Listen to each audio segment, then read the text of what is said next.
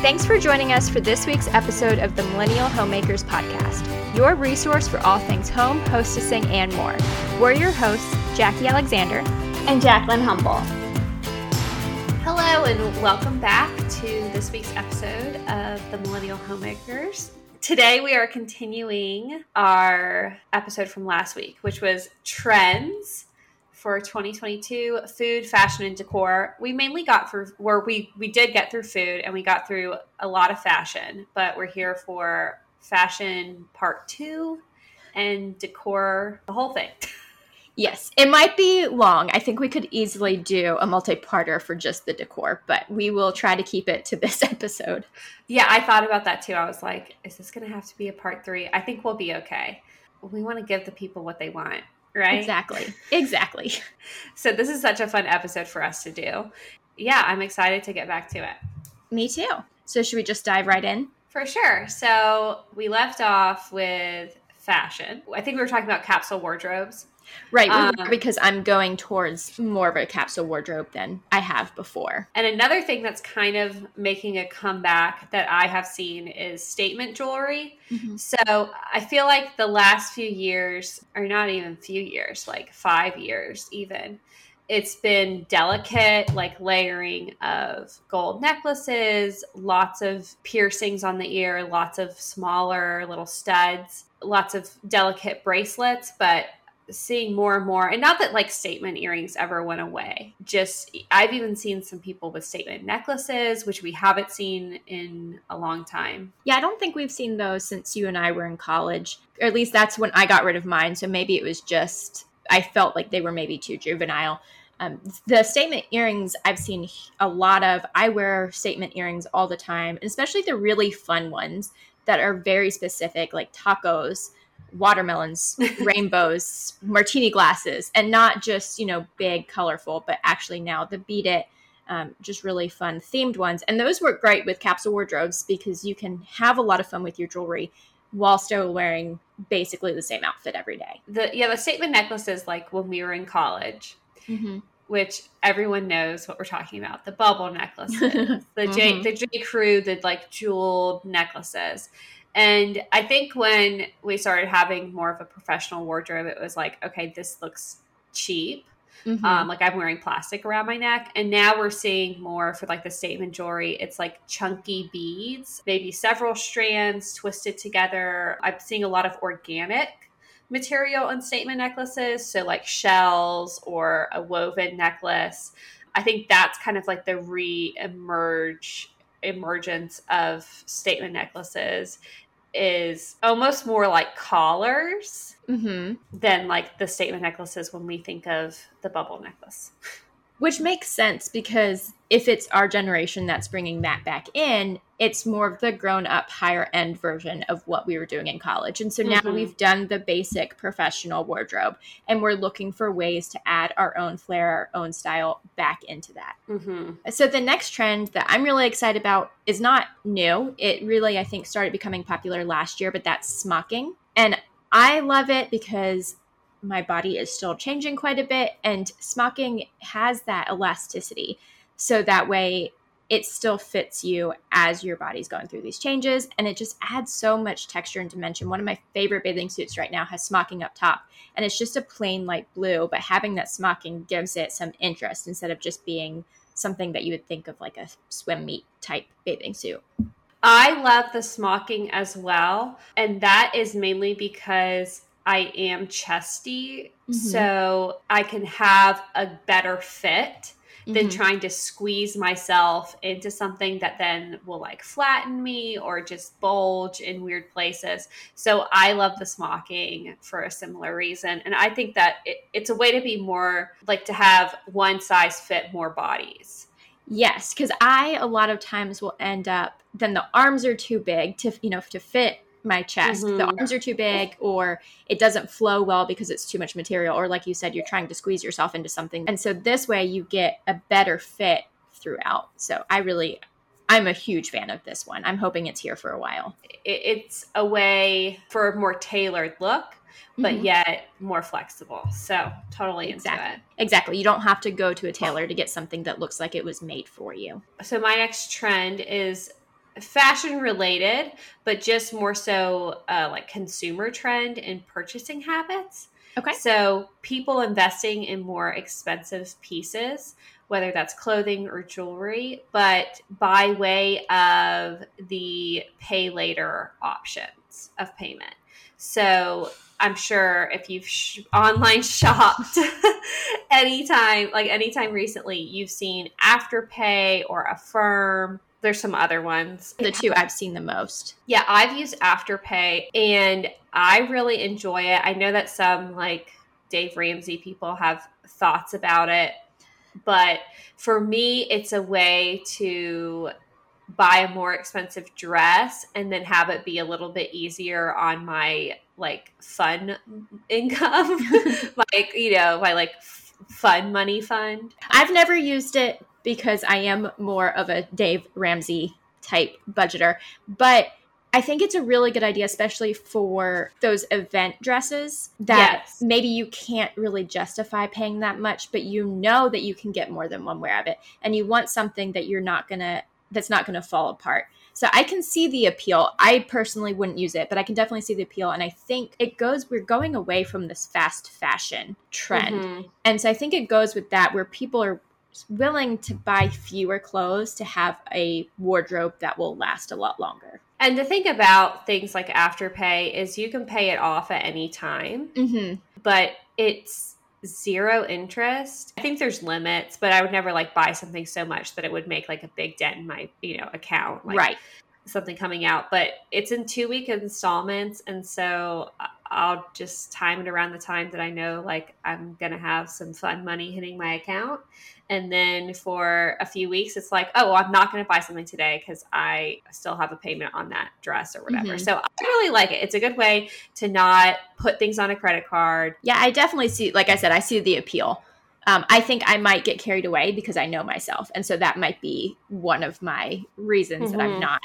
I've used it. it for, like you said, a nicer, a more expensive dress, or another another thing that I've done is if I'm ordering a lot of stuff and I know I'm not going to keep it all, is I'll use that because then the money's not out of my account and that the balance makes a lot of card. That yeah. makes and then, sense. I mean, you have to be good at returning, but I'm trying to think what else I've used it for. I think I've used it for like a purse, that I'm like, uh, I could save up like for a few weeks, but or I could mm-hmm. have it now and just pay it off. so, but it is zero interest, but there are like penalties and stuff, and obviously you have to look into it. And I think you have to have a certain credit mm-hmm. to get mm-hmm. approved for them. Um, I'm sure, especially with the zero interest, and I'm assuming there's a very str- uh, short timeline as compared to like a zero interest if you're going to a furniture place and getting out you know their credit i'm sure it's a shorter zero interest payment eight weeks okay so like every two weeks but i can see how you could get in trouble with it but anyway so that is that that is like a, a purchasing trend that i've seen the next trend that i've seen is braided shoes. You see these everywhere. I think probably the ones I've seen most are the Dolce Vita sandals, and then uh-huh. Target, uh-huh. you know, has their own version. And I like them because they're they can be very casual or very dressy depending on the color and the style and what else you're wearing with it. Um, and they're also very comfortable. I have a pair of the Dolce Vita that I got super on sale and I really like them. I have a pair of Dolce Vita as well and I have two pairs of Target and they're the same quality. So, right. Which that's if my Dolce Vita weren't on sale, I probably would have gone with the Target. Yeah. I love, I, I love the braided shoes and the chunky braid as well. Yes. I really like the chunky plushy braid, which is what I have. Mm-hmm. Well, I've seen some like smaller braids, but I'm not as big a fan. They look maybe like more what was in style a couple years ago. And the chunky braid paired with the cylindrical heel, I think we're continuing to see. Mm-hmm. Which the cylindrical heel has been a trend I think we've talked about before. So speaking of Target, their stock is actually like pretty far down. Like there's for the stock market, like the Target stock isn't doing well. Mm-hmm. And I told Jordan it was because of their clothing. I think their accessories have been really good recently, but their mm-hmm. clothing mm-hmm. just is like not it. Like I've gotten just a few dresses, but that used to be where I would go for my like quote play clothes. Mm-hmm. So the clothes that I would wear when I was running errands or I didn't care, you know, if it got ruined, like if I wore it to the hair or nail salon, cleaning around the house, like I would wear like a little dress from Target, but they have been missing the mark. So I told Jordan it's their clothing choice. I could agree with that. I haven't thought about that recently, but I agreed their accessories, their shoes, and I really like their PJs. They're incredibly soft. Their Stars Above brand is just like butter. Oh yeah, their PJs are good. Their athletic wear is good. I like their underwear as well. Mm-hmm. But as far as the dresses, it's like all those pilgrim esque dresses, I feel like. Which were very short lived as far as a trend goes, I think. And I love a midi, but that just, it, it was always off to me. Mm-hmm. It's kind of going off of your heel mm-hmm. uh, trend as well. Is another heel shape that I've seen is kind of what I'll call the hourglass pinch. Okay. Have you seen that? So let me explain. It's thicker on the top and then on the bottom, but it's like pinched in the middle. Okay. Um, I did not know what it was called, but I have seen that. I'm just making up what it's called. So I don't know. Oh, okay. Well, I like it. Let's let's make that the name then. This is a Jaclyn term, the hourglass pinch. I have a fear with it though, Jackie. I'm really afraid. I think it's leading us down a stiletto path. I could see that. So it's been interesting to watch the heels kind of transition from wedge to block and now like to this pinched in between. And I'm like, oh no, we're going to have to be in stilettos again, which I still have my stilettos from when I needed to wear them for like professional settings or church. But I'm like, I don't want to be, I like the chunky. It's so much more comfortable. I'll have to see because the this pinched look reminds me of I think like the 20s and 30s, like their T strap heel. Mm. So we'd have to look at kind of the cycle that got us to stiletto, then to see if we're following that same path. That's such a good observation. I'm just scared. yeah, I don't think I'm going back to stilettos. I'm just going to put it out there. no never matter what. Never. That's never true. say never. I said I would never not wear skinny jeans, and I'm probably going to buy uh, something different for the fall. So. I the not last fall because I was pregnant. No, I wasn't. Was I? No, Andy was here so I was postpartum. Um, but before I got pregnant, I had um, some non skinny jeans that I really liked, and they don't fit yet. And so I'm hoping by the fall because I don't necessarily want to buy another pair because I really liked these. Mm-hmm. But the stilettos, I don't know. I could do a kitten heel, but not a stiletto.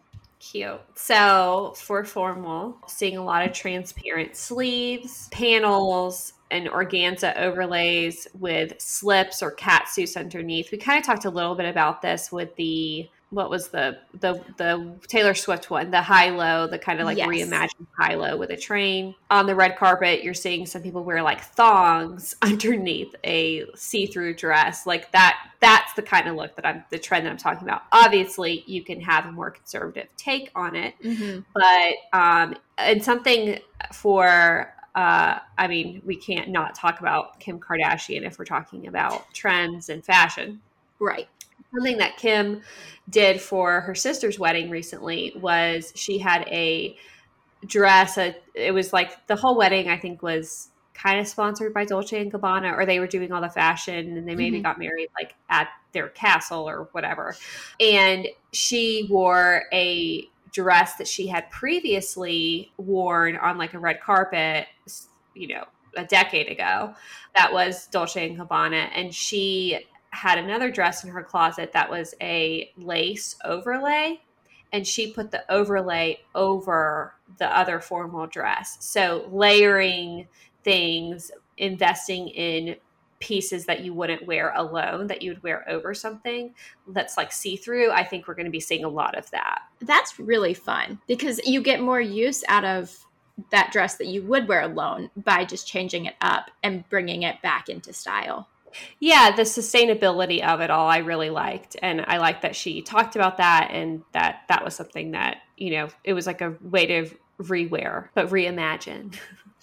and another thing that's kind of making a comeback, I think we're going to be seeing ostrich feathers for a while, and I'm very into it. I don't know if I've I've noticed this one. Where are they used? Like on dresses, on Oh, okay, feathers. So a lot of people have those PJs with the feather cuffs. Have you seen those? Yes. Okay. The cuff mm-hmm. sleeves, cuff pants. I've seen jeans with feather cuffs. You can actually buy feather cuffs off Amazon, like ostrich feather cuffs, mm-hmm. and put them on your sweaters, anything like that, because it's going to be more expensive to buy the the full yeah the, like the full outfit. But you can kind yeah. of adjust. You know, you can buy that accessory and like attach it to something that you already own. Also, feathers, kind of like okay, you know, eyelash extensions. when people get eyelash extensions, you know what I'm talking about? Yes. Right? Okay. And how when they get extensions, they can either put like individual ones on or they put mm-hmm. like the cluster, right? Mm-hmm. Right. And same thing with like strips, okay, with fake eyelashes. So it's kind of like the little cluster of the feathers, but like um applied all over the skirt part of a dress, right? Okay. Just little mm-hmm. and then spaced out too. I'm not sure, but it just kind of like adds, it's almost like sequence, but it's the cluster of feathers.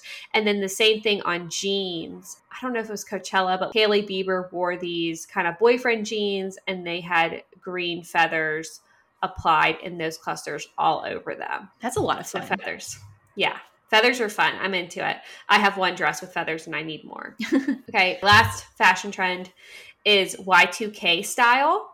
Yes. So the, the chokers, I went to a candlelight thing in Tampa with, it was a Taylor Swift night.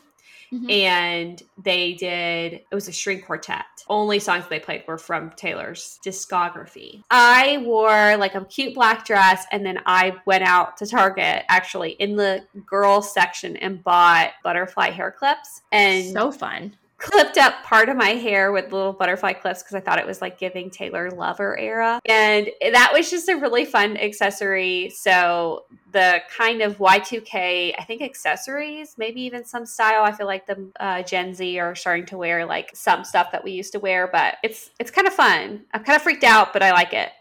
Uh, that's funny that you say that. We went out to dinner a couple weeks ago for one of our friends' daughters' high school graduation and the girls walked up and I looked at them. I'm like, I would have worn that in high school. Mm. Like it was pretty much exactly what I wore like senior year of high school. So I think it's definitely, which was, you know, later than Y2K. But I think, yeah, Gen Z is really kind of mimicking what we've done. Mm-hmm. That's fun. Mm-hmm. So, are you ready for the decor trends for 2022? Yes, which is one of my favorites. I think it might be one of yours too. just just a little. Little bit. We like talking about this clearly. What is your first trend? So my first trend is shades of green. Um, and we saw with the major paint companies like Sherwin Williams, Benjamin Moore, and PPG that their color of the year this year was some shade of green. And I'll never let go of my blue. Well, maybe back to what we were saying, never say never. I really like my blue, but green is starting to edge blue out as a popular home decor color um, because it's comforting and it you know the past couple years a lot of us have spent a lot of time outside and the green really helps us remember that reset that we had out in nature. Definitely agree with that. Um, i have more on that in a minute. Um, but uh, something that i have been I guess privileged to partake in, or something that's different with this episode than mm-hmm. with other episodes. And maybe last year, I don't know if I talked about it, but with my job, um, I do marketing for a company that's in the home deck industry and even got to do some design before I moved to Florida within that. So that that's been like professionally, I'm very aware yes. of these kind of trends now. And Jackie is doing freelance writing. She's also professionally in this space. Mm-hmm. So I feel like it's always been a passion of ours, but now we actually have some authority in it besides just consumers versus the other two were more like consumer focused. These are more mm-hmm. a professional opinion. And it also means that we might have to rein ourselves in a little more because we could probably talk about most of these trends in depth for a very long time. With a lot of anecdotal evidence. Yes. So, so with my job, I've had the opportunity to attend High Point Market, which is a big furniture show in North Carolina where a lot of furniture is made in the US And also, I just got back from a trip to Cape Cod for a luxury home design summit. I got to hear from a trend forecaster. She goes to a big Paris decor, fashion, everything like that show every, I guess, twice a year. Anyway, so it's really exciting the stuff that I had written down before. Mm-hmm. I went to that and then to see her say a lot of the same things, which is really cool because I'm still a novice at this. And that is exciting that you've seen those trends in the the smaller arenas. You've still gone to some pretty big design conferences and markets, but much smaller than probably what's in Paris. And so to to be seeing those in client work and in those different markets that you've gone to and then having those reiterate it means that you are noticing the same things that people that have decades of experience also notice. For sure. So, with that, going off the green is the soft earth tones. Mm-hmm. So, warm wood tones, chocolate hues.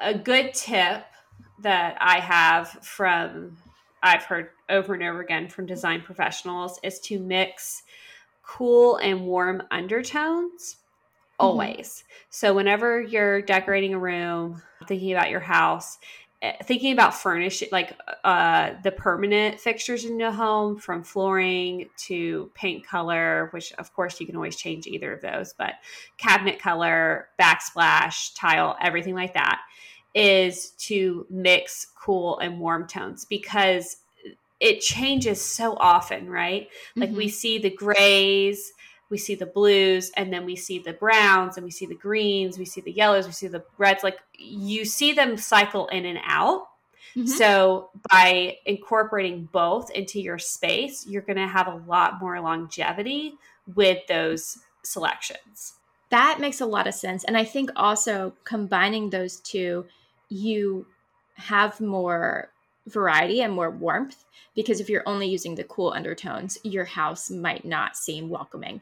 But then adding those warmth you have that other that next layer where you can have a lot of fun with your style and you can really showcase who you are um, and easily switch out these trends if you want your house to be a little more trendy without starting from scratch every time and on the other hand if your house is too cool then it doesn't feel fresh right mm-hmm. Right. It doesn't have that crisp element of that blue and white light. So the balance is so good and uh, it's never good to go too trendy because things change. Stick to your your preferred style. If you mm-hmm. like blue, stick with blue, add green elements. Just think about green as an accent.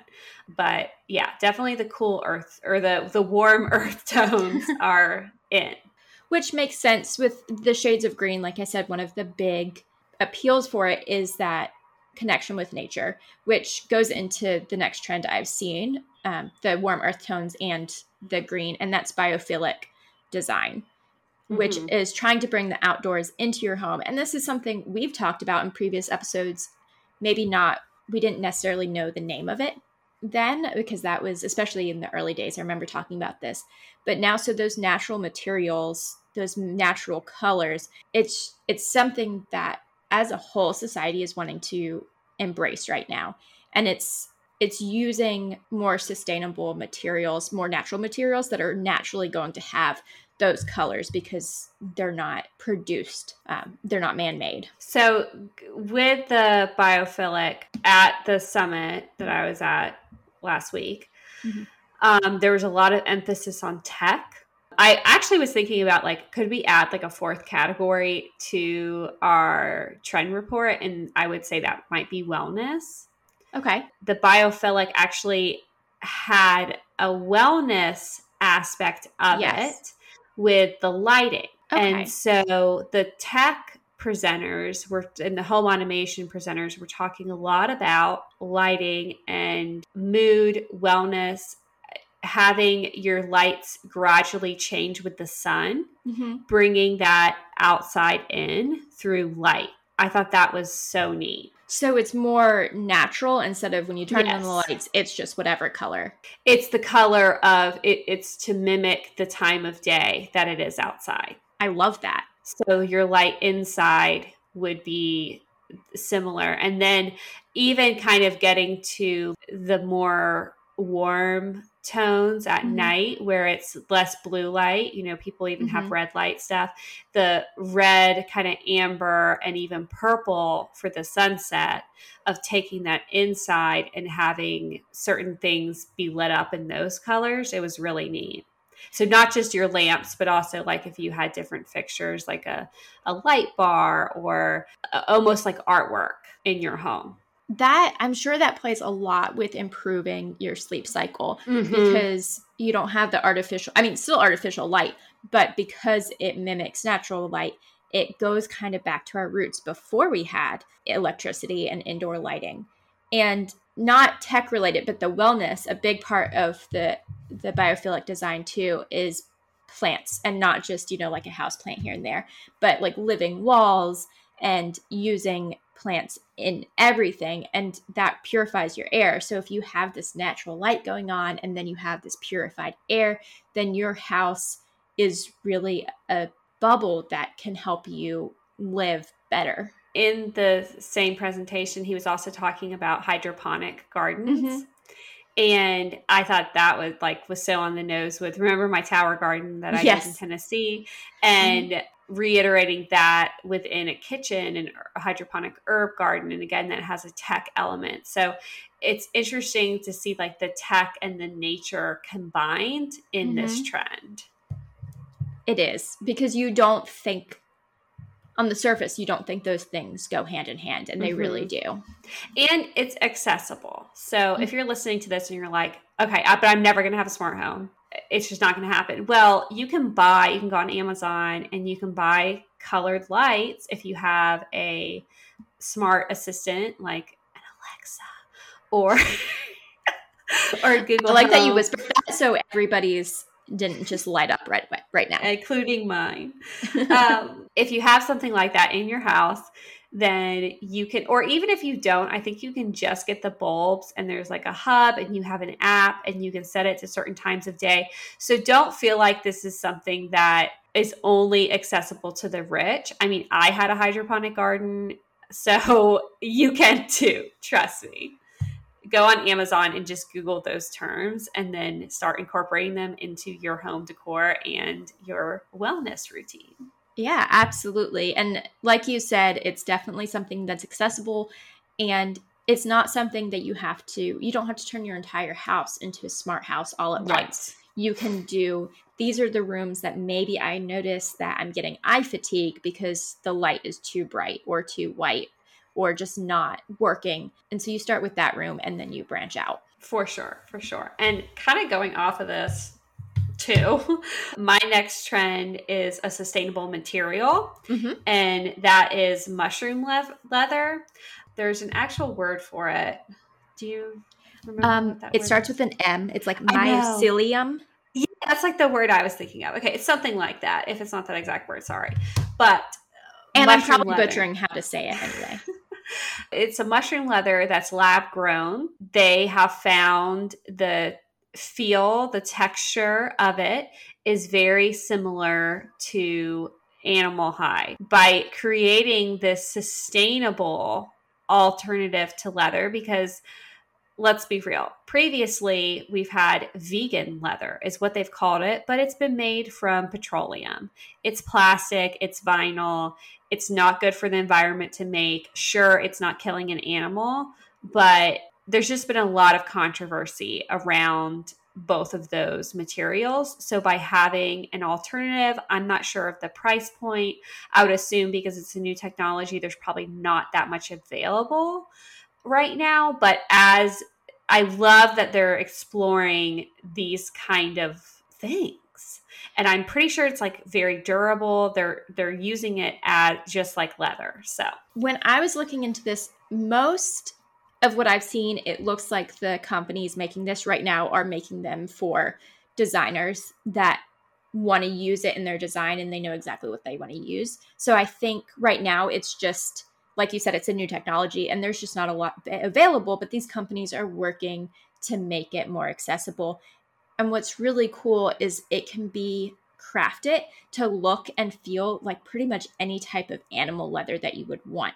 So, not just, you know, it's not all the same. You can really make it your own. You can get the color and the texture and the feeling that you want. So that way you can use it anywhere that you would use vegan leather or animal leather. And it might be that that would be a good thing to kind of dip your foot in if you're not sure if you want to buy a mushroom leather couch or mycelium or whatever However. the technical word is. mushroom leather is what I'm calling it. But you might cover a chair in it or a stool, a seat mm-hmm. cushion for a dining room chair. So there's ways to kind of dip your toes into these new materials before making a really couple thousand dollar purchase of like a couch for instance, exactly. or a banquette. I, am pretty sure you can buy it rolls of it. So just go online and look it up. I don't know. I don't think there's like one specific person to buy from. I think it's just a bunch of different companies are exploring this technology. Right. And there's just there's not as many as other types of fabric, other types of material, just because it is new and they have to like farm raise these mushrooms because I think it's a very specific type of mushroom and they mm-hmm. go in at a there's a certain point in the mushroom's life cycle, I guess, that they make these changes to make it into a workable material. Really cool. Mm-hmm. And that really goes I've we've mentioned natural materials and sustainable materials before the mushroom leather, but really wicker, caning, all of these natural plant materials are becoming a bigger trend because they they're durable, they're versatile, uh, they add a lot of texture, and they're just better for the environment uh, because they are natural. They last longer, so it's not going to end up in a landfill like everything else. And I think just a lot of these trends that we're talking about is going towards this. We want to leave a smaller footprint. We want to be smarter and wiser with the materials that we're using. Mm-hmm. For sure. And you're seeing too, especially in like the caning, is like paneling mm-hmm. and not necessarily the whole piece. I agree. And that really adds to that visual interest because it makes it a statement piece and not just another piece of furniture. Speaking of statement furniture, uh, my next trend is called bas relief. Mm-hmm. And really into this trend. It's French. So it's actually spelled B A S, but it's pronounced ba. So if you see it written, just know. So I have the definition written here. The definition of a bas relief is a piece of artwork that is sculpted, carved, or molded in such a way that it barely protrudes from the background flat surface. So uh, a good example of this is if you know carved Madonna of Mary and holding Jesus. That is a really good Donatello, that's a really good example of bas relief if you know art or religious art. It's carved, but it's not a very deep carve, but there's still that visual difference between the foreground and the background. That style is being used on media consoles, on coffee tables, on art, specifically on lamps, other light fixtures. So, something to kind of be aware of and look into. I would say it goes best with like an arts and crafts style home. Mm-hmm. So, a little bit more eclectic, but you can incorporate it into traditional and transitional and probably even farmhouse if it's like a more like brutalist rustic piece. And I I love this trend too. And like you said, it's just barely protruding. And it's from what I've seen, if it's the sculpture, whatever there is protruding, is less than halfway, then it's bas relief. If it's more, then it's high relief. And oh, okay, that's good to know. So does bas mean like halfway? I have no idea. I don't speak French. Um, this style, this technique has been around since cavemen. They found versions of this in caves and then they added color to it to really make it stand out. And then, mm-hmm. like you said, it's a lot of religious artwork in cathedrals. And now we're it's accessible. So now we're bringing it into our own furniture. And I just love that it's something that celebrates artists for for millennia. Love a traditional technique. And love that I will always bring history into something if I can. Here for it.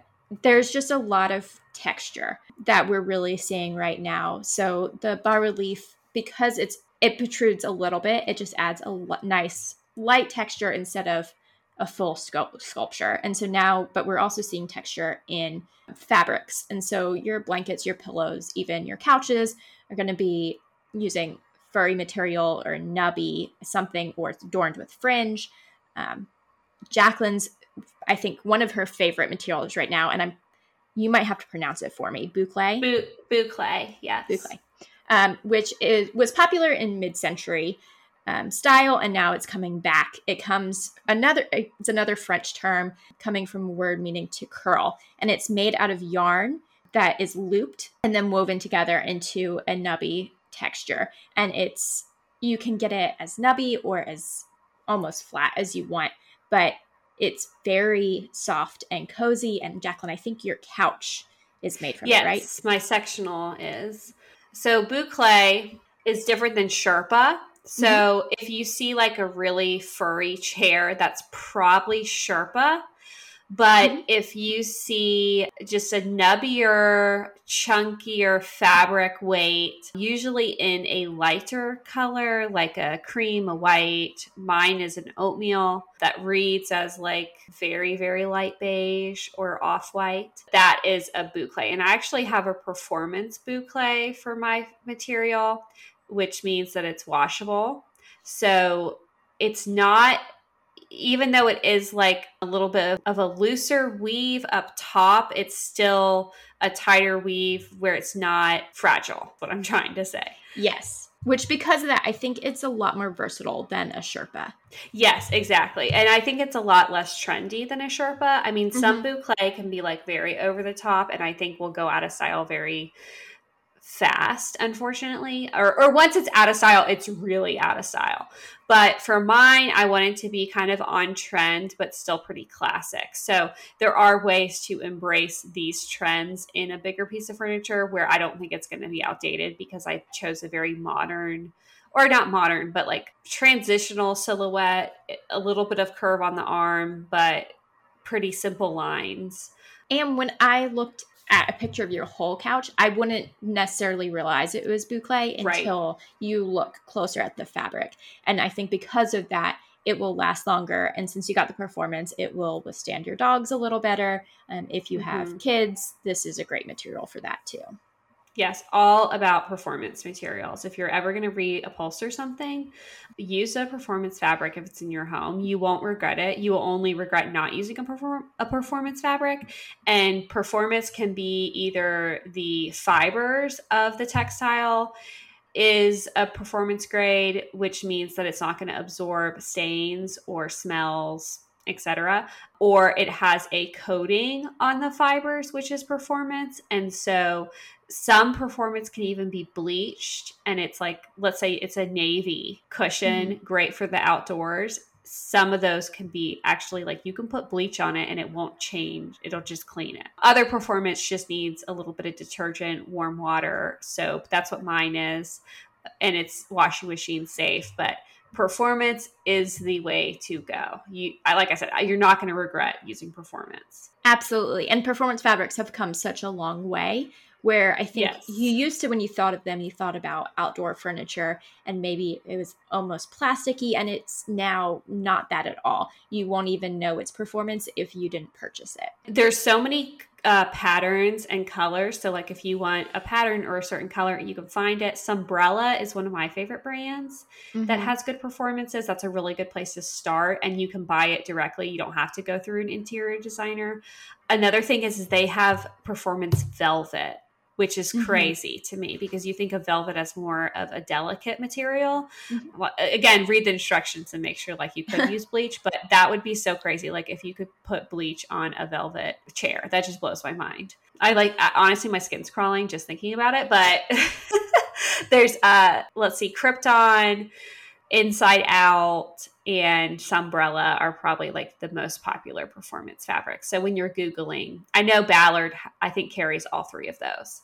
I think so. And with Sunbrella, I think you can even purchase like pillows that are pre-made. Not because um, I know I was at my in-laws on their deck the other day, and I noticed that their outdoor fabrics had the Sunbrella tag on them, so you don't even have to get something reupholstered if you want to have some performance um, fabric on your outdoor um, cushions, you might be able to find them pre made in the size that you need. Another trend is based on shape. So we're seeing a lot of curved shapes, but not just in furniture, but also in architectural details such as stairwells, doorways, fireplaces.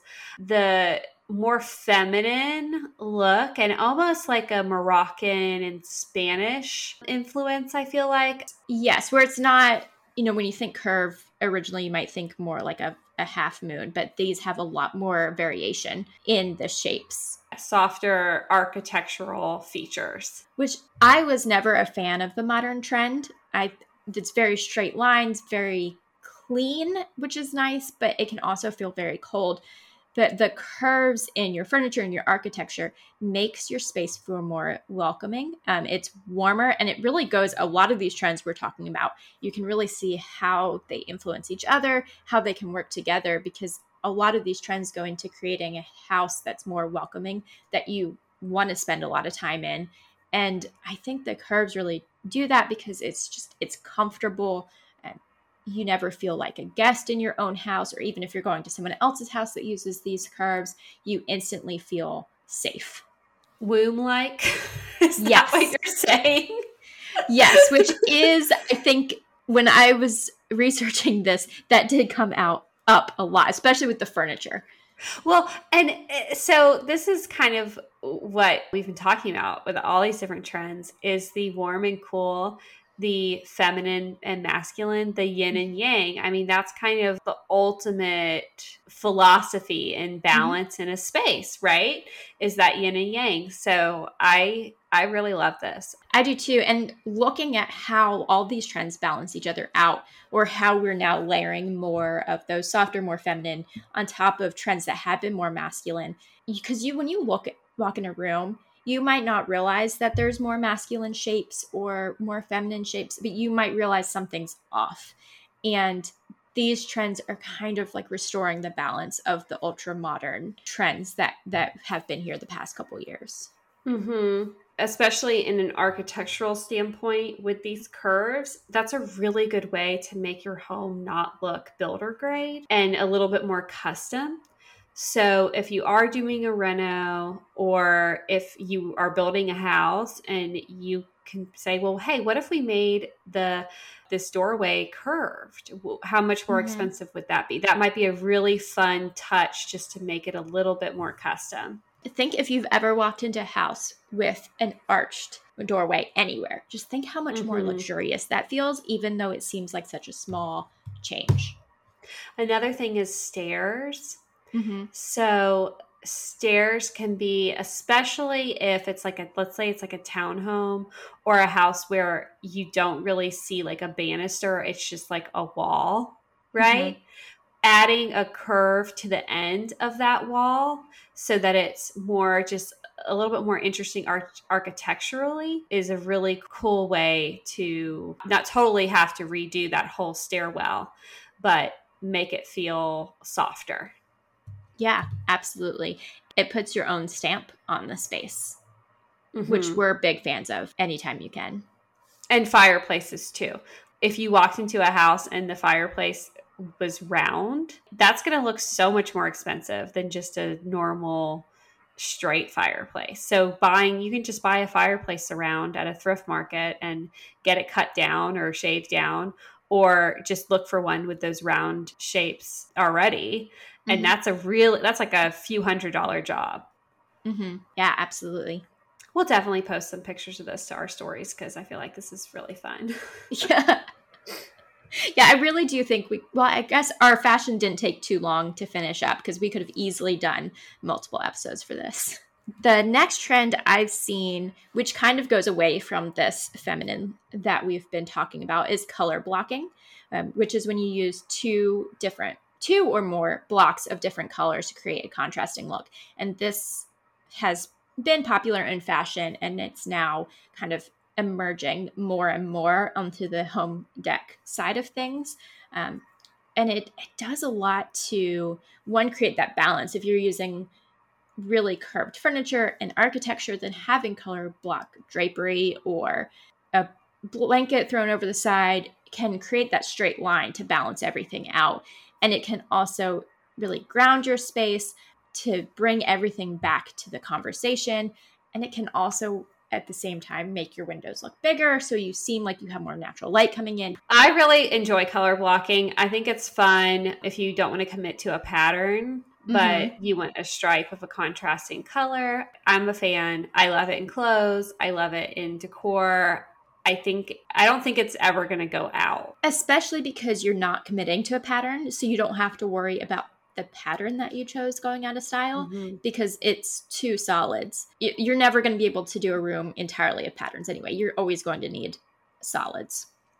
And talking about drapery specifically, is especially if you're getting custom made drapery or you're altering drapery custom for like you're tailoring it for your mm-hmm. space is to look at the architectural details of that window and match the color block up mm-hmm. with those details so the top of the window or the sill base of it and that's a really great way to make your window seem larger or ground it back in like you were saying if you do have really tall ceilings doing the color block in a way to make it feel like a more defined space and like anchor the room. Exactly and you do that by adding a darker color at the bottom. Mm-hmm. altering them color block is a great option if you maybe can't afford custom drapery and you can't find curtains anywhere that fit that are the right length um, yes. Because you can get fabric and add the color block to the bottom or to the top or both, or you can get two different sets and combine them to create this. And that way you it's really simple because it's just a straight stitch. And especially if you get two different ones because the hem's already done because you can cut it, you know, before the hem. And so that way you get something that feels very custom for minimal work and for a lot cheaper let's say like you wanted to get IKEA drapery, you could get two panels. Let's say you have very tall, like let's say you have vaulted ceilings, and you could get two panels and then do a stripe in the middle or even a mm-hmm. tape in the middle to combine them. So you don't have to do just two colors, but by adding that detail, it's a great hack. Absolutely. Absolutely. I'm all about hacks and making your house feel grander than it is. So now that we've talked about a cheap solution. uh, my next one is expensive, and that's ex- that's expensive art. Something that I have seen and just noticed with conversations with my own friends is investing in original art, but millennials. Mm-hmm. So, kind of with the rise of NFTs, I think has, which is the non fungible token. I'm sure everyone knows what that is. But actually getting a fungible token because they're like, wait, if my husband's like trying to pay $2,000 or I'm trying to pay, you know, however much money on this fake online thing, like it's basically like a Pokemon card. Why don't we just invest? it. yeah. It's worse. Well, I mean, they do like send you, some people send you stuff, but why don't I invest in a really nice piece of art from this regional artist specifically. I think people are starting from like a, you know, a more affordable standpoint within the expensive art, but they want to invest in something that's going to hold value. I I really like this trend. I try to get original art or a print when possible. It's funny you say that this year for my mother in law's birthday, my sister in law and I went shopping with her and we went to a local artist's studio here. And one of the reasons I really like local artists is because you can actually have conversations with him. And this man was so excited. He we had a hard time leaving because he had a story for every single paint, mm-hmm. painting he had done and it was really hard to choose not because not just because they were beautiful but because you could tell how much passion and hard work went into every single painting and parts of it were some of his paintings were from dreams he had some of them were for um, you know different life experiences. And so you get these unique pieces that no one else has that really makes a statement. And then you also have a story to tell when people come over. So yeah i'm a, I'm a huge fan of this one too. And it's like who are we is this what is this the level where we are now? We're by like we're we're collecting art? What what? It's the the millennials i'm telling you. Uh which that's my when we were shopping my sister-in-law was like i don't know where these are going which she was in the process of moving but she's like i don't have any wall space because i have so many other pieces of mm-hmm. art speaking of regional art so folk art is mm-hmm. on the rise and i had that like noted within this. Something that one of my friends and i were talking about is this artist in new orleans and he does the blue dog. It's like his thing. It's like this little character. His stuff just keeps increasing in value and it's a it's a cool but very kind of pop arty folky taste. So it's not mm-hmm. for everybody, but it's really fun and we both want to buy prints. We're like, okay, which print should I buy? Because the prints hold a lot of value as well, not just the original. So it's just kind of fun. And I think what's really fun about that is a lot of times when you think about collecting art, you think about the high art that is maybe not really accessible. And so with the folk art, you don't even have to have a very traditional home. You can have a very com- you know, com- you can mm-hmm. have a mm-hmm. traditional comfortable home, but you know, you can have it's more casual. Style. Mm-hmm. That's the word I was looking for. I don't know why I couldn't think of that. While still having something truly unique. And it could go really well in a in a second home as well. Um, if you know something to think about, maybe gifting your parents mm-hmm. if they have a mountain house or a beach house or a mountain cabin or condo. You know, I'm not trying to be like super bougie, but it, it's fun. It's fun to it's fun to think about for sure. Yeah, absolutely. Sorry. Those were all of my because I reined myself in, but I'm sure I have lots to say about all of yours. Okay, so going off of second homes is travel inspired interiors. Mm-hmm. That particularly has brought in home automation, millennials, boomers, whoever going on vacation on their honeymoon, let's say five years ago, right? When five, six years ago, when we got married to not each other, our husbands.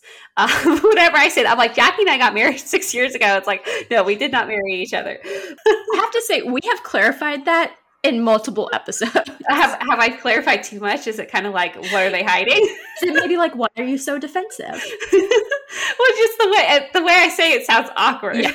Yeah. But so let's say you go on your honeymoon six years ago, and you stayed at like the nicest place that you've ever stayed, and they had a remote with the drapery specifically or the blinds, shades, whatever. Now that it's COVID and you weren't able to travel, you think back on those special trips that you really loved and the luxury that was there and the money that you're not spending on a trip this year. You're thinking, I'm going to take that luxury home with me and I'm going to invest in something that I loved at that one resort. And again, it's not just for the really rich, it is for pretty much anybody now.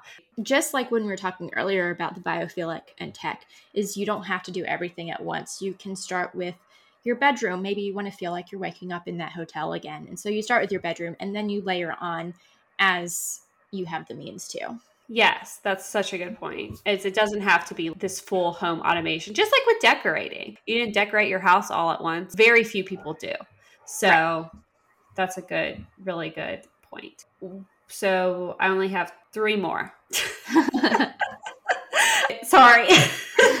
this one is something old, something new. This isn't really a trend as more of an observation that I am I don't know if it's like the yellow car effect, like we were talking about, where I heard about it and now I just see it everywhere.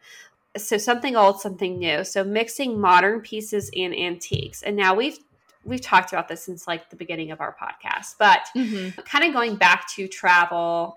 Uh, this was a panel that I listened to at High Point last year, and they were talking a lot about homes in Europe specifically and how they're these are designers talking and they said their clients in Europe really love modern furniture. You wouldn't necessarily think that because it's not that they have really modern homes.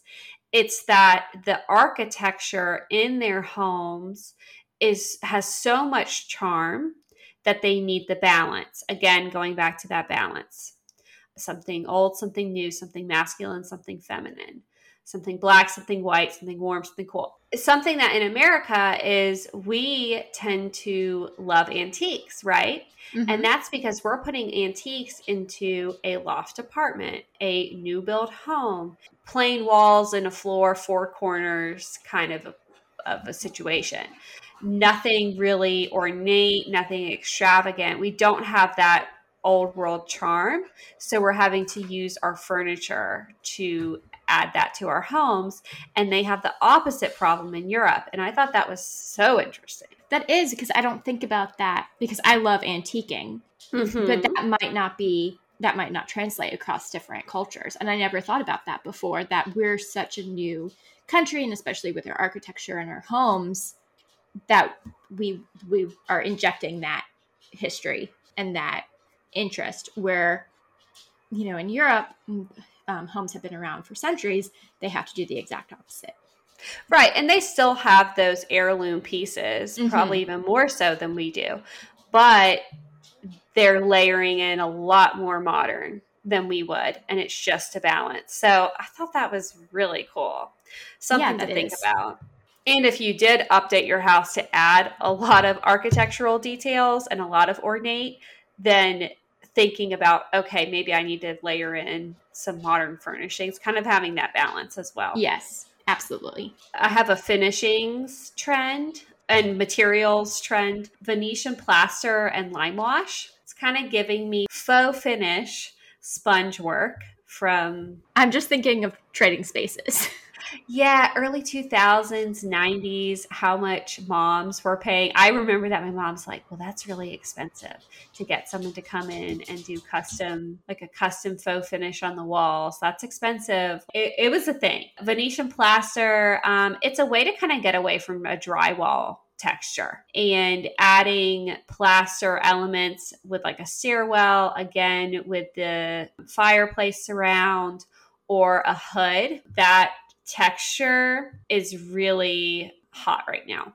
And I love it. I think it's adding a lot of character and more of a subtle character. And then the lime wash, we've seen that with like the German schmear and just kind of that more faded neutral wood tone. Yeah. And I think it makes everything look older, but in a good way mm-hmm. than it mm-hmm. actually is. And so, like you're saying, it adds that character and it makes it feel, especially with a new build, it makes it feel like the house has been around and has stories to tell instead of yes. blank walls with absolutely nothing.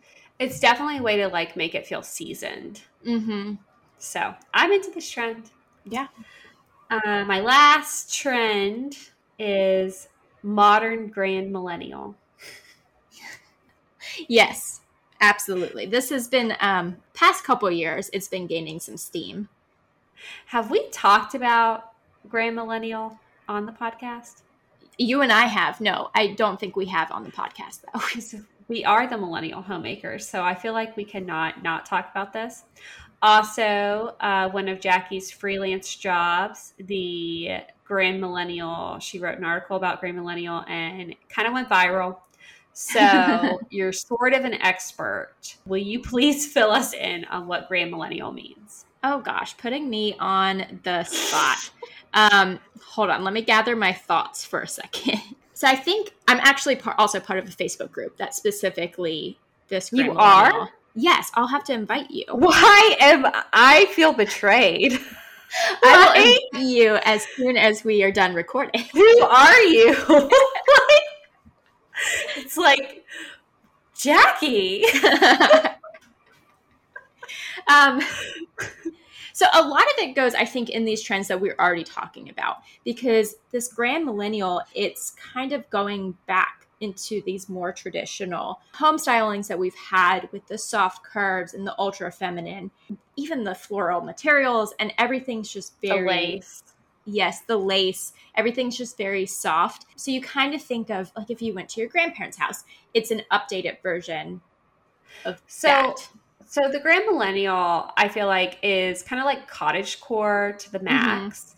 Mm-hmm. Yes. And it's just this um everyone has that one friend that thrifting and her being an old soul is like a personality trait right like mm-hmm. that is like her personality is her identity is that she loves lacy doilies mm-hmm. and it's that trend to or it, it's that person but it's like a, a big trend people are talking about the grand millennial style so the modern grand millennial is just a little bit more refined it's almost like okay shabby chic became farmhouse that now has become modern farmhouse.